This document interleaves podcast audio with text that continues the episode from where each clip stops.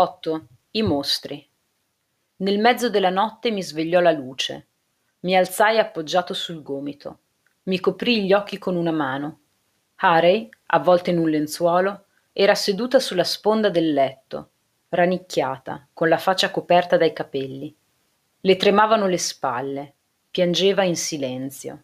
Harey si raggomitolò ancora di più. Cos'hai, Harey? Mi levai a sedere, ancora non del tutto presente, liberandomi a fatica dall'incubo che fino a poco prima mi aveva assillato. La ragazza aveva dei tremiti. L'abbracciai.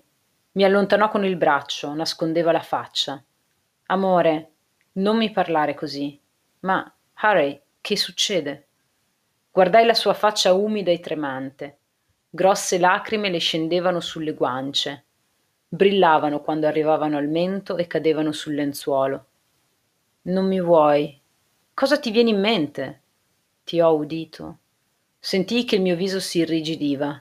Che cosa hai sentito? Non hai capito, ero solo... No, no, dicevi che non sono io, che me ne devo andare. Me ne andrei, mio Dio, se me ne andrei, ma non posso. Non so che cosa sia. Vorrei, ma non posso, sono così vigliacca. Piccola mia. La presi, la strinsi con tutte le mie forze, e che tutto andasse in malora. Baciavo le sue mani bagnate e salate, ripetevo suppliche, promesse, richieste di perdono. Dicevo che era stato solo un brutto sogno. A poco a poco si calmò. Smise di piangere. I suoi occhi erano immensi, occhi da sonnambula. Si asciugarono e girò la testa. No, disse, non mi dire questo, non ce n'è bisogno. Tu non sei più lo stesso con me. Io non sono lo stesso, gridai, mio malgrado. Sì, tu non mi vuoi, lo sento. Fingevo di non vederlo. Pensavo che fosse un'impressione, invece no. Ti comporti... Sei diverso, non mi tratti seriamente. È stato un sogno, è vero, ma sognavi me. Mi chiamavi per nome, con avversione. Perché? Perché? Mi inginocchiai davanti a lei e abbracciai le sue ginocchia. Piccola. Non voglio che tu mi parli così, non voglio, hai capito? Non sono una bambina, sono... Scoppiò di nuovo in lacrime. E cadde con la faccia riversa sul letto. Mi alzai. Dalle bocche dei ventilatori, con un ronzio cupo, arrivava aria fresca. Avevo freddo. Indossai l'accappatoio e sedetti accanto a lei, toccandole la spalla. Harey, ascolta, ti dirò una cosa. Ti dirò la verità. Si rialzò, puntellandosi sulle braccia. Vedevo le pulsazioni che le muovevano la pelle del collo. Sentii di nuovo che il mio volto si contraeva e provai un freddo intenso, come in una ghiacciaia. Nella testa avevo il vuoto completo. La verità, mi disse, parole sacre? Non risposi subito. Dovevo sopravvivere al nodo che mi stringeva la gola. Questo era un nostro vecchio giuramento. Quando veniva pronunciato, nessuno dei due aveva il coraggio di mentire né di nascondere qualcosa.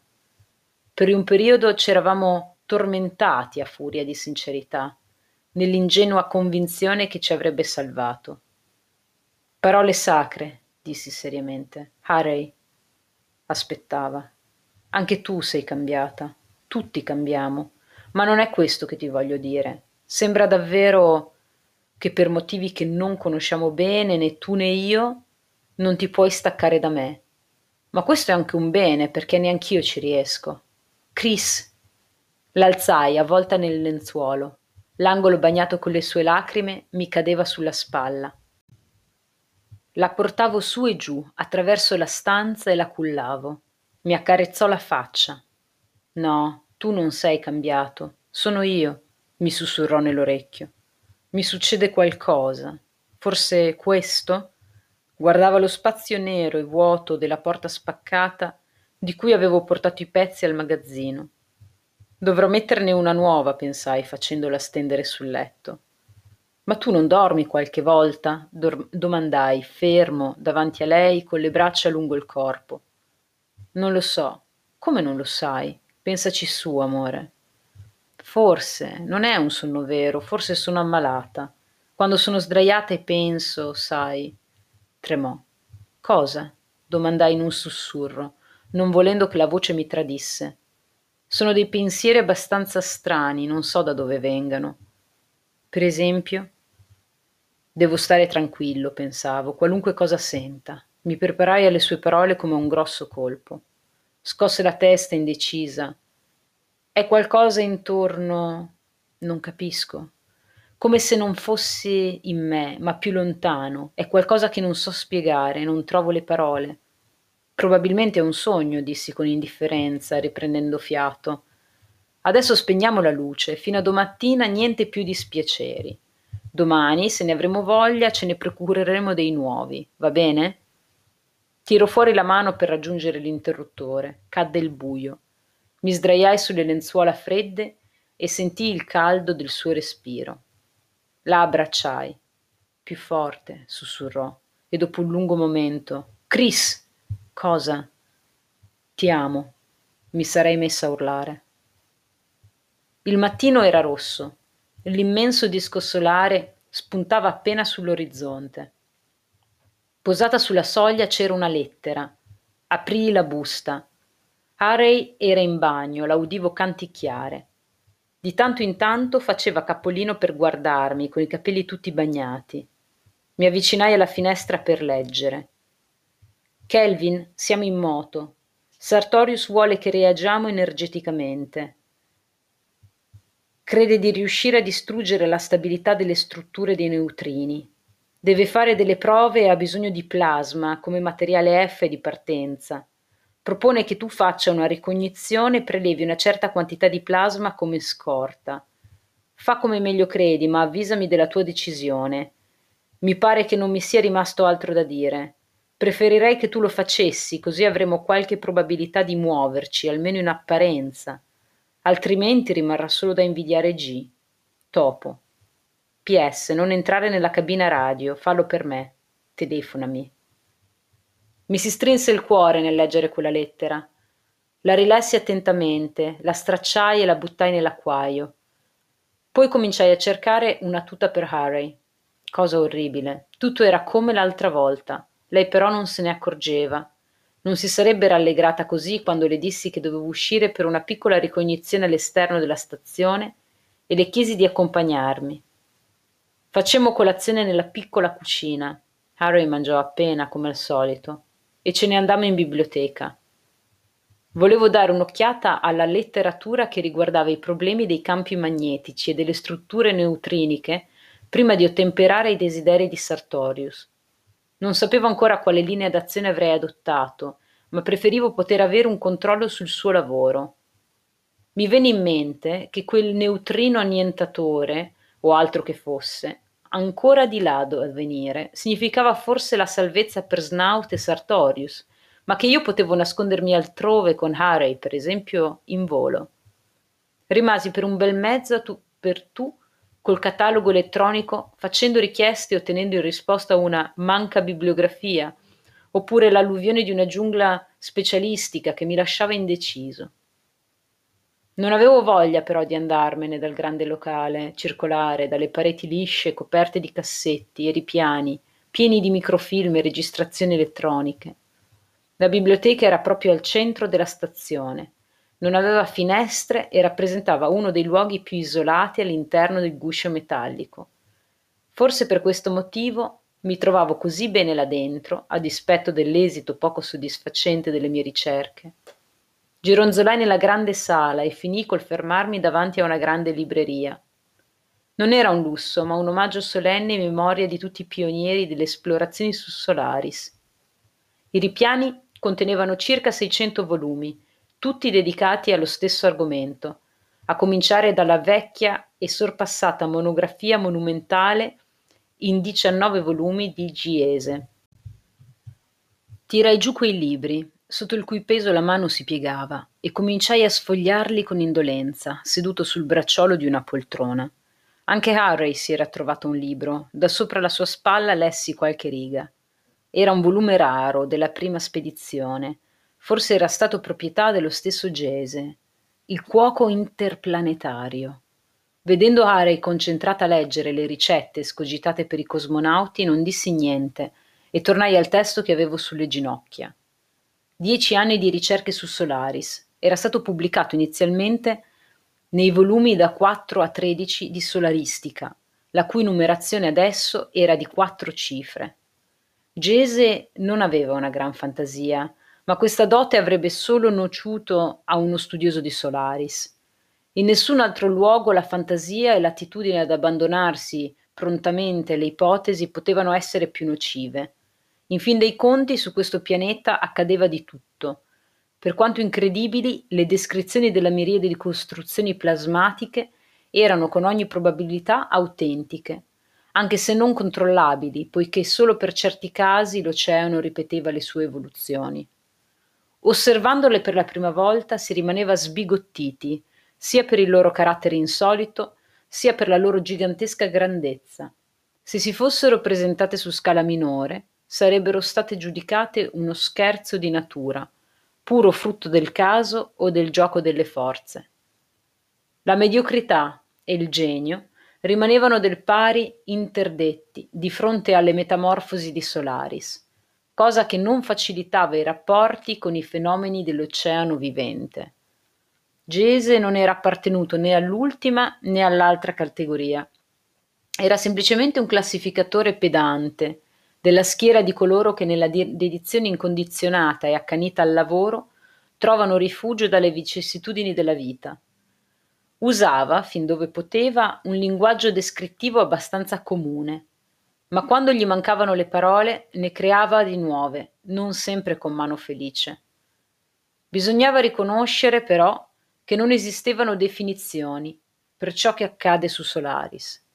I suoi montalberi, i suoi longhi, perfunghi, mimoidi, simmetriadi, asimmetriadi, vertebroidi, agilanti, suonano artificiosi, ma davano un'idea di Solaris a chi l'aveva vista soltanto in film o in fotografie di scarsa precisione. Questo ricercatore, per quanto scrupoloso, commise tuttavia qualche imprudenza. L'uomo è spinto suo malgrado a fare ipotesi, anche quando sta molto attento. Giese aveva considerato i longhi come tipo fondamentale delle formazioni, assimilandole alle onde marea dei mari terrestri, però molto più grandi e accavallati. Chi aveva letto la prima edizione delle sue opere sapeva che Giese aveva inizialmente chiamato appunto maree queste formazioni, ispirato da un geocentrismo che farebbe sorridere se non tradisse l'imbarazzo dello studioso. In realtà queste formazioni, che superano per grandezza, se si vogliono proprio stabilire dei paragoni con la Terra, il Grand Canyon del Colorado, sono modellate in una massa di materia che esternamente non ha una consistenza gelatinosa schiumosa, che nel caso di quella fantastica lavorazione si coagula in blocchi facilmente sgretolabili, in trine traforate e inamidate, inducendo certi studiosi a parlare di escrescenze scheletriche, mentre all'interno la sostanza diventa via via più compatta, come un muscolo teso, e infine, a una profondità di una quindicina di metri, è dura come la pietra, pur conservando l'elasticità.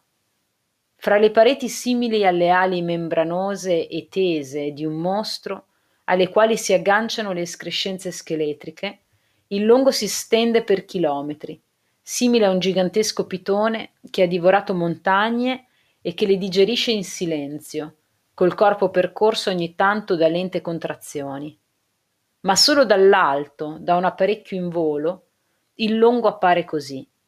Se si scende, quando le due pareti del burrone si innalzano per centinaia di metri al di sopra del velivolo, ci si accorge che il corpo del pitone, quel cilindro gonfiato che si estende fino all'orizzonte, è animato da un moto vertiginoso. Si osserva per prima cosa il movimento ininterrotto di rotazione di una specie di mota scivolosa, grigio-verdastra, che riflette con violenza la luce solare.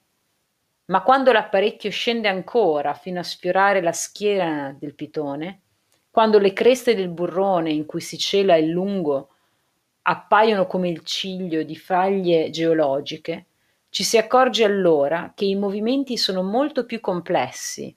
Esiste una circolazione mediana con dei rivoli scuri e a volte il manto esterno è lucido come uno specchio che riflette il cielo e le nuvole, a volte è perforato da eruzioni di gas provenienti dall'interno semiliquido. A poco a poco diventa evidente che è in funzione di sotto il centro di forze che divarica e che solleva verso l'alto i due versanti gelatinosi che lentamente cristallizzano. Ma ciò che era ovvio per l'occhio non poteva essere accettato senza prove della scienza. Per quanti anni si è discusso su che cosa succedeva ai margini dei longhi che a milioni solcano la superficie dell'oceano vivo. Si pensava che fossero organi mostruosi nei quali avvenivano processi di respirazione o il trasporto di materie nutritive. Solo la polvere delle biblioteche sa tutto quel che si è detto in proposito. Esperienze laboriose e talvolta pericolose hanno a mano a mano eliminato queste ipotesi. Oggi si parla solo di longhi, formazioni in fondo semplici e relativamente stabili, poiché la loro esistenza si conta a settimane, cosa questa quasi eccezionale. Più complicati e capricciosi nella forma sono i mimoidi. Non si esagera dicendo che Giese si era dedicato a questi con un vero amore, studiandoli, descrivendoli e impegnandosi fino all'ultimo per indovinarne l'origine. Con quel nome riuscì a rendere l'idea di ciò che in essi risulta più caratteristico per l'uomo, una certa predisposizione a imitare le forme circostanti, vicine o lontane. Un giorno, nelle profondità dell'oceano, una macchia circolare comincia a scurirsi, come se si ricoprisse di catrame. Dopo alcune ore si divide in strati e contemporaneamente sale verso la superficie. L'osservatore giurerebbe che si stia svolgendo una lotta violenta, poiché intorno da ogni direzione giungono come delle labbra chiuse, vive e muscolose, simili a crateri o onde circolari, che si uniscono, si innalzano e ricadono. Ogni caduta di una di quelle masse, del peso di centinaia di tonnellate, è accompagnata da un boato, poiché tutto avviene su scala infinitamente grande. L'immensa massa scura è spinta verso il basso. Ogni colpo successivo sembra appiattirla e scioglierla. Dai singoli strati, che pendono come ali bagnate, si stacca una sorta di grappoli, che poi prendono la forma di collane e che, snodandosi, si riuniscono e scorrono verso l'alto, mentre dalle zone superiori cadono in cerchio, senza tregua, i successivi anelli d'onda. Questo gioco dura a volte giorni, a volte mesi e a volte non ha alcun seguito. Lo scrupoloso Giese chiamò queste variante mimoide iniziale. Non si sa da dove avesse attinto la certezza che lo scopo finale di ogni cataclisma fosse il mimoide maturo. Ciò significava una colonia di polipi con la pelle scura, di solito più grandi di una città, il cui fine era l'imitazione delle forme esterne. Naturalmente non mancò un altro solarista di nome Huivens, che chiamò l'ultima fase degenerata, cioè decadimento, una necrosi e la selva di forme nascenti un visibile indizio di rottura col rigoglio di potenza della matrice originaria. Giese comunque, come in tutte le sue descrizioni delle creazioni di Solaris, si comportava come una formica che per nessun motivo cambia il ritmo del passo e catalogava in bell'ordine ogni fase di apparizione di mimoide secondo il grado di perfezione raggiunta. Visto dall'alto, il mimoide appare simile a una città, ma ciò è frutto di immaginazione, provocato dalla ricerca di una qualsiasi analogia con ciò che si conosce. Quando il cielo è limpido, tutte le forme stratificate e le loro palizzate sono incircondate da una massa d'aria riscaldata, che riprovoca un ondeggiamento e un tremolio di forme difficili da definire. La prima nube che attraversa l'azzurro, parlo d'azzurro per pura abitudine, dato che qui l'azzurro, il cielo, è il color rosso ruggine, oppure terribilmente bianco durante il giorno del sole azzurro. Sembra costruire un richiamo. Il tegumento elastico comincia di colpo a crescere, staccandosi dalla base e impallidendo, in campo a pochi minuti imita perfettamente la nube. Questo oggetto immenso manda un'ombra rossa e certi pinnacoli del mimoide si piegano, con un movimento che va sempre in direzione opposta a quello della nube vera. Penso che Giese sarebbe stato pronto a tutto, pur di capire questo fenomeno. E queste creazioni singole del mimoide erano ancora una bazzecola a confronto dell'attività travolgente di cui era stimolato in presenza degli oggetti e forme di provenienza terrestre che gli si presentavano. La riproduzione di forme esterne coinvolgeva tutto ciò che si trovava in un raggio di una quindicina di chilometri. Spesso i mimoidi fornivano riproduzioni ingrandite o deformate, spesso davano luogo a caricature grottesche, soprattutto quando si trattava di macchine. Fu subito evidente che il materiale base era sempre quella pallida massa che, scagliata in aria, invece di ricadere, rimaneva sospesa, collegata al fondo da una specie di cordoni ombelicali grazie ai quali si spostava pigramente, restringendosi o allargandosi, e componeva con disinvoltura disegni complessi. Un aereo, una rete o un palo venivano riprodotti con precisione. Invece i mimoidi non riproducevano esseri viventi, nemmeno le piante che gli studiosi avevano portato su Solaris per esperimento. Per contro, i manichini o le statuette di legno o qualsiasi altro materiale venivano subito copiati. Qui, si è detto tra parentesi, si arrestava purtroppo l'eccezionale docilità dei mimoidi nei confronti degli esploratori solaristi. I mimoidi maturi avevano giornate di pigrizia durante le quali pulsavano lentamente. Questo battito non era neanche visibile a occhio nudo, poiché il ritmo di una singola fase di pulsazione avveniva in un arco di due ore. Lo si era scoperto solo attraverso i filmati. In tali circostanze, un mimoide, specialmente se vecchio, si prestava perfettamente a essere visitato, poiché il suo zoccolo di sostegno, immerso nell'oceano, come le protuberanze di tale base, aveva una relativa solidità che permetteva all'uomo di posarvisi con sicurezza. Si poteva stare nelle vicinanze di un mimoide anche durante le sue giornate lavorative, ma la visibilità era ridotta a zero, visto che, come neve bianca, la materia colloidale cadeva dalle lacerazioni del tegumento sospeso sopra le protuberanze.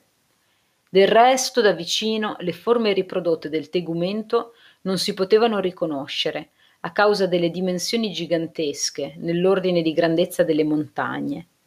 Inoltre, uno spesso strato di neve colloidale ricopriva rapidamente la base del mimoide, formando un tappeto fangoso che si induriva solo dopo qualche ora. La crosta sopportava il peso di un uomo, pur essendo molto più leggera della pomice. Infine, senza un adeguato equipaggiamento, c'era il rischio di smarrirsi nel labirinto di strutture nodose e spaccate, simili talvolta a colonnati rattrappiti, talvolta a geyser pietrificati. Anche di giorno si rischiava di smarrirsi, perché i raggi non filtravano attraverso la superficie, dove si creano in continuazione forme diverse. Nei giorni fortunati, cioè fortunati per lo studioso che si trovasse presente, l'osservazione di un mimoide produceva un'impressione indimenticabile. In quelle giornate di superproduzione, esso cominciava con una straordinaria girandola creativa. Si abbandonava a variazioni sul tema di oggetti esterni, compiacendosi nel complicarli e nel dedicarsi a prolungamenti di forme. Giocava così per ore, con gran piacere del pittore non figurativo e gran disperazione dello studioso, che invano tentava di capire i processi che si svolgevano sotto i suoi occhi. Certe volte, dall'azione dei mimoidi, uscivano semplificazioni quasi infantili, altre volte facevano sfoggio di creazioni barocche, e allora tutto era all'insegna dell'elefantiasi. Specialmente i vecchi mimoidi erano capaci di creare forme buffissime, ma io, a dire il vero, non sono mai riuscito a sorriderne. Quando poi le ho viste, troppo colpito dal carattere misterioso di quello spettacolo. Si poteva capire perché nei primi anni di studio ci si fosse gettati sui mimoidi come se costituissero i centri ideali dell'oceano di Solaris, il luogo in cui sarebbe avvenuto l'incontro delle due civiltà. Fin troppo presto, però, si dovette riconoscere che non c'era nessuna possibilità di contatto. Tutto cominciava e finiva con l'imitazione delle forme e non conduceva a nulla.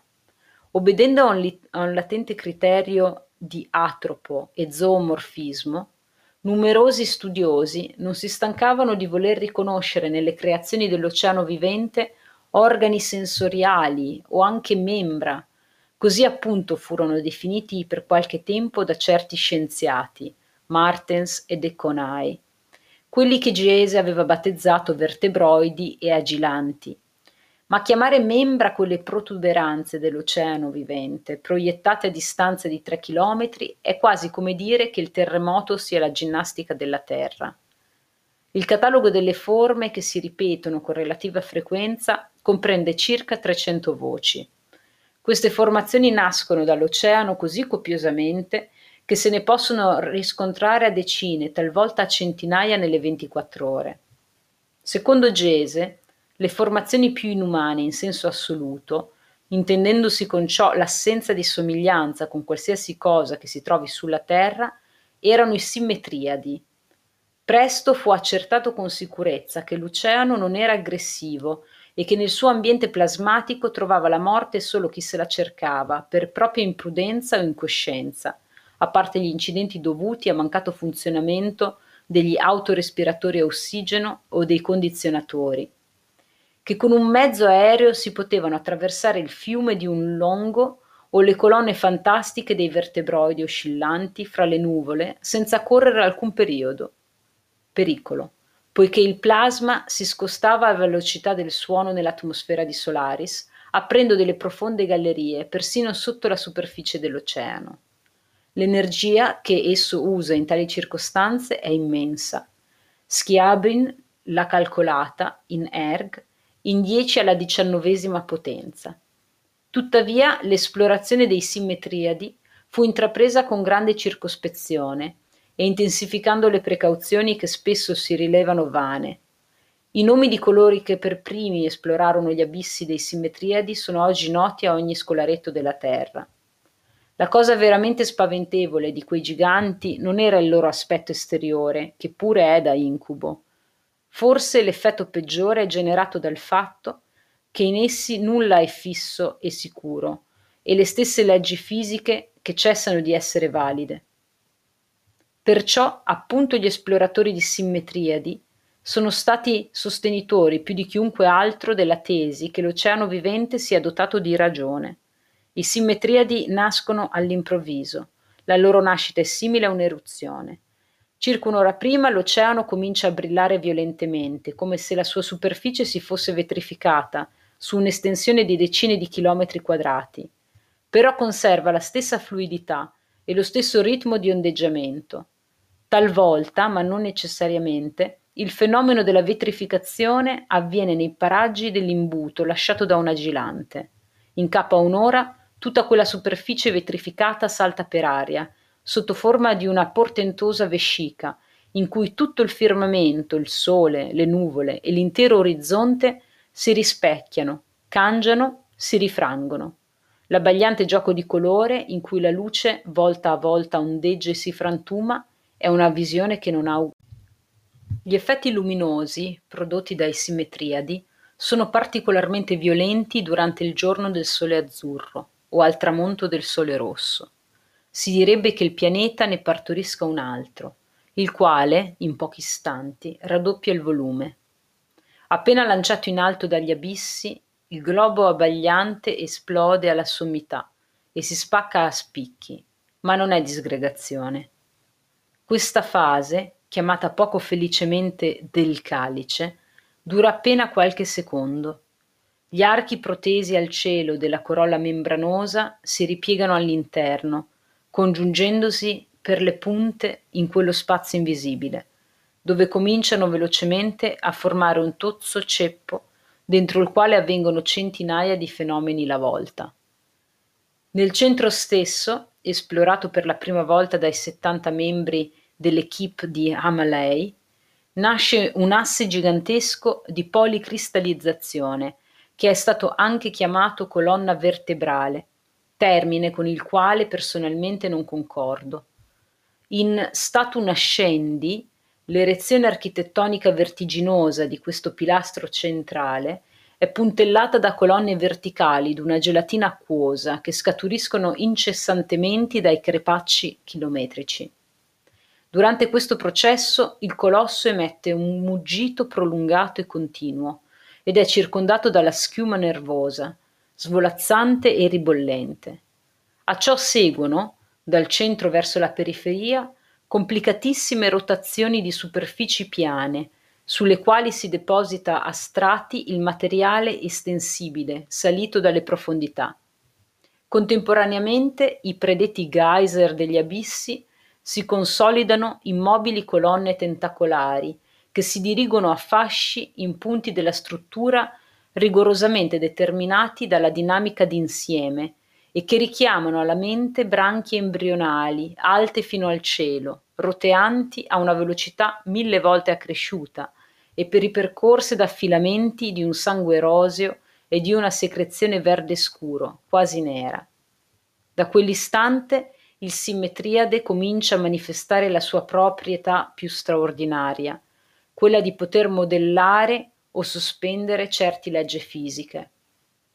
Si diceva che non esistessero due simmetriadi uguali e che la geometria di ognuno costituisse un'invenzione dell'oceano vivente, anzi, che il simmetriade producesse nel suo interno quelle che venivano indicate come macchine effimere, sebbene tali creazioni non ricordassero in nulla le macchine costruite dall'uomo.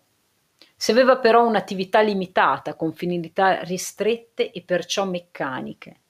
Quando i geyser scaturiti dalla profondità si sono ispessiti e solidificati, creando gallerie e corridoi che vanno in tutti i sensi, e la pellicola membranosa si è fissata in un complesso inestricabile di piani, di oggetti, di pareti, allora il simmetriade giustifica il proprio nome, poiché ogni passaggio, ogni tratto, ogni rampa nell'ambito di un polo ha la propria esatta contropartita, fino nei particolari e nello stesso ordine al polo opposto.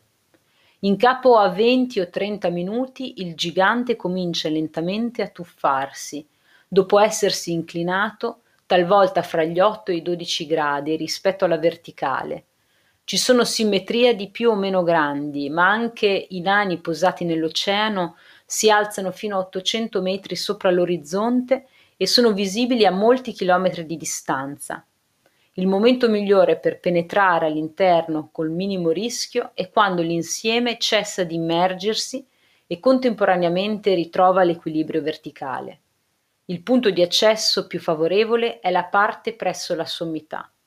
In questa calotta relativamente liscia si trova una zona perforata dalle imboccature a sifone delle celle e dei canali di cui è crivellato. Nel suo complesso, tutta questa formazione rappresenta lo sviluppo tridimensionale di qualche equazione trascendente. Come ben sappiamo, per mezzo del linguaggio figurato della geometria superiore, si può esprimere qualsiasi equazione e costruirne la rappresentazione spaziale con un solido corrispondente. Sotto questo profilo, il simmetriade è parente del cono di Lobachevsky e delle curve negative di Riemann, ma parente molto alla lontana a causa della sua complessità indescrivibile. Esso struttura in un volume di alcuni chilometri cubi il comprendio del processo di sviluppo di un intero sistema matematico e anzi di uno sviluppo a quattro dimensioni, poiché i coefficienti delle equazioni si esprimono anche in termini di tempo. Si era subito presentata l'ovvia idea che ci trovassimo in presenza di una macchina matematica dell'oceano vivente, creata a propria dimensione per calcoli il cui scopo ci era ignoto. Ma questa ipotesi del Fermont non era ancora condivisa da nessuno. Come teoria in verità era allettante, tuttavia risultava impossibile sostenere il concetto che l'oceano vivente si dedicasse all'esame dei problemi della materia, del cosmo e dell'esistere a furia di titaniche eruzioni in cui ogni minima particella conoscesse all'espressione infinitamente complessa di un'analisi superiore. Infatti si potevano rintracciare nel quadro del gigante Numerosi fenomeni in contrasto con questo concetto troppo semplice e anzi per alcuni addirittura ingenuo. Non mancarono dei tentativi di rendere comprensibili i simmetriadi, ideandone schemi divulgativi. Ottenne un notevole successo l'illustrazione di Averian, che a grandi linee diceva così: immaginiamo un antichissimo edificio terrestre del tempo in cui fioriva Babilonia, ma costruito con una sostanza viva, sensibile e in evoluzione, così che la sua architettura attraversi fasi successive e assuma sotto i nostri occhi la forma di una costruzione greca e poi romanica, e le colonne si assottigliano come steli e la volta s'alleggerisca, s'innalzi, s'aguzzi. L'arco descriva una parabola ripida che si spezza dando l'arco acuto. È nato il gotico, il tempo fugge, appaiono nuove forme, l'austerità della linea scompare nell'esplodere di un'esuberanza orgiastica e dinanzi ai nostri occhi si sfrena il barocco, così come sempre considerando il susseguirsi di mutazioni come tappe di una vita evolutiva, giungiamo infine all'architettura dell'era cosmica, e forse possiamo avvicinarci alla comprensione di ciò che è un simmetriade. Tuttavia, a dispetto di qualsiasi sviluppo o perfezionamento di questa illustrazione, si è tentato di renderla visiva per mezzo dei modellini e dei film, la sua inadeguatezza intrinseca sussiste ed essa rimane una scappatoia per non dire una truffa. I simmetriadi nulla hanno di terrestre. L'uomo è in grado di apprendere poche cose alla volta. Vediamo soltanto ciò che accade dinanzi a noi, qui e ora. Non siamo capaci di figurarci una serie di processi che avvengono simultaneamente, per quanto siano legati o complementari gli uni agli altri. Questo vale anche per fenomeni relativamente semplici. La sorte di un uomo è significativa, quella di cento si può appena afferrare, ma la storia di mille, di un milione, propriamente parlando, non ci dice niente. Il simmetriade è il milione, anzi il miliardo, elevato all'ennesima potenza. È l'incomprensibile. Che possiamo dunque comprendere di queste innumerevoli navate, ciascuna con capacità pari a dieci unità Kronecker, che andiamo esplorando, aggrappati come formiche agli anfratti delle volte che, respir- che respirano e vedendo lo slancio verticale e l'intersecarsi reciproco delle superfici grigie o palescenti, nel raggio dei nostri riflettori, e la morbidezza e la perfezione delle soluzioni istantanee, poiché qui tutto fugge, il movimento è l'essenza stessa di queste architetture, un movimento concentrato e volto a uno scopo prefissato. Noi osserviamo solo qualche particolare dei processi, la vibrazione di una sola corda in un'orchestra sinfonica di supergiganti, e per di più sappiamo, sappiamo senza riuscire a concepirlo, che sopra e sotto di noi, in abissi vertiginosi che superano i limiti della vista e dell'immaginazione, avvengono contemporaneamente altre trasformazioni, a migliaia, a milioni, collegate fra loro come il contrappunto lega le note. Qualcuno ha anche parlato di sinfonia geometrica, ma in tal caso noi siamo degli ascoltatori sordi. Per vedere davvero qualcosa, bisognerebbe che potessimo retrocedere nello spazio, guardare da una certa distanza. Invece tutto accade all'interno della simmetriade, la moltiplicazione, la valanga delle nascite di un'inaudita generazione, in cui la creazione è contemporaneamente la creatura, e nessuna è sensitiva al minimo tocco quanto il luogo in cui stiamo, lo è in cambiamenti che avvengono a migliaia e a centinaia di piani lontano da noi. Qui ogni momentanea formazione con la sua bellezza, il cui compimento sfugge alla nostra vista, è tutti insieme il mezzo e la guida della costruzione stessa. Si modellano reciprocamente. Una sinfonia sia pure, ma tale da creare e da annullare se stessa. La fine del simmetriade è orrenda. Chiunque vi abbia assistito non dimentica più di essere stato testimone di una tragedia se non di un assassinio. In capo a due o tre ore, il processo di riproduzione spontanea, di proliferazione esplosiva non dura mai di più. L'oceano vivente passa all'attacco. Accade così. La superficie liscia si increspa, dov'era la calma cominciano a ribollire i frangenti coperti di schiuma. Da ogni punto dell'orizzonte accorrono a schiere concentriche le onde, come fauci, ma incomparabilmente maggiori delle labbra tumide che circondano la nascita di un mimoide. La parte immersa del simmetriade subisce una tale compressione che il colosso si impenna lentamente come sul punto di essere espulso dalla zona d'attrazione planetaria. Gli strati superficiali della massa oceanica accrescono la propria attività, risalgono lungo le pareti laterali, vi si attaccano, le ricoprono solidificandosi e così chiudendo gli orifizi. Ma questo è niente al confronto di ciò che accade all'interno. All'inizio il processo creativo, l'evoluzione architettonica subiscono un attimo d'arresto e subito dopo un'accelerazione violenta. Il morbido fluire del compenetrarsi e piegarsi, l'innalzarsi delle pareti e delle volte, sin qui ritmico e sicuro come se dovesse durare secoli, comincia a sconquassarsi.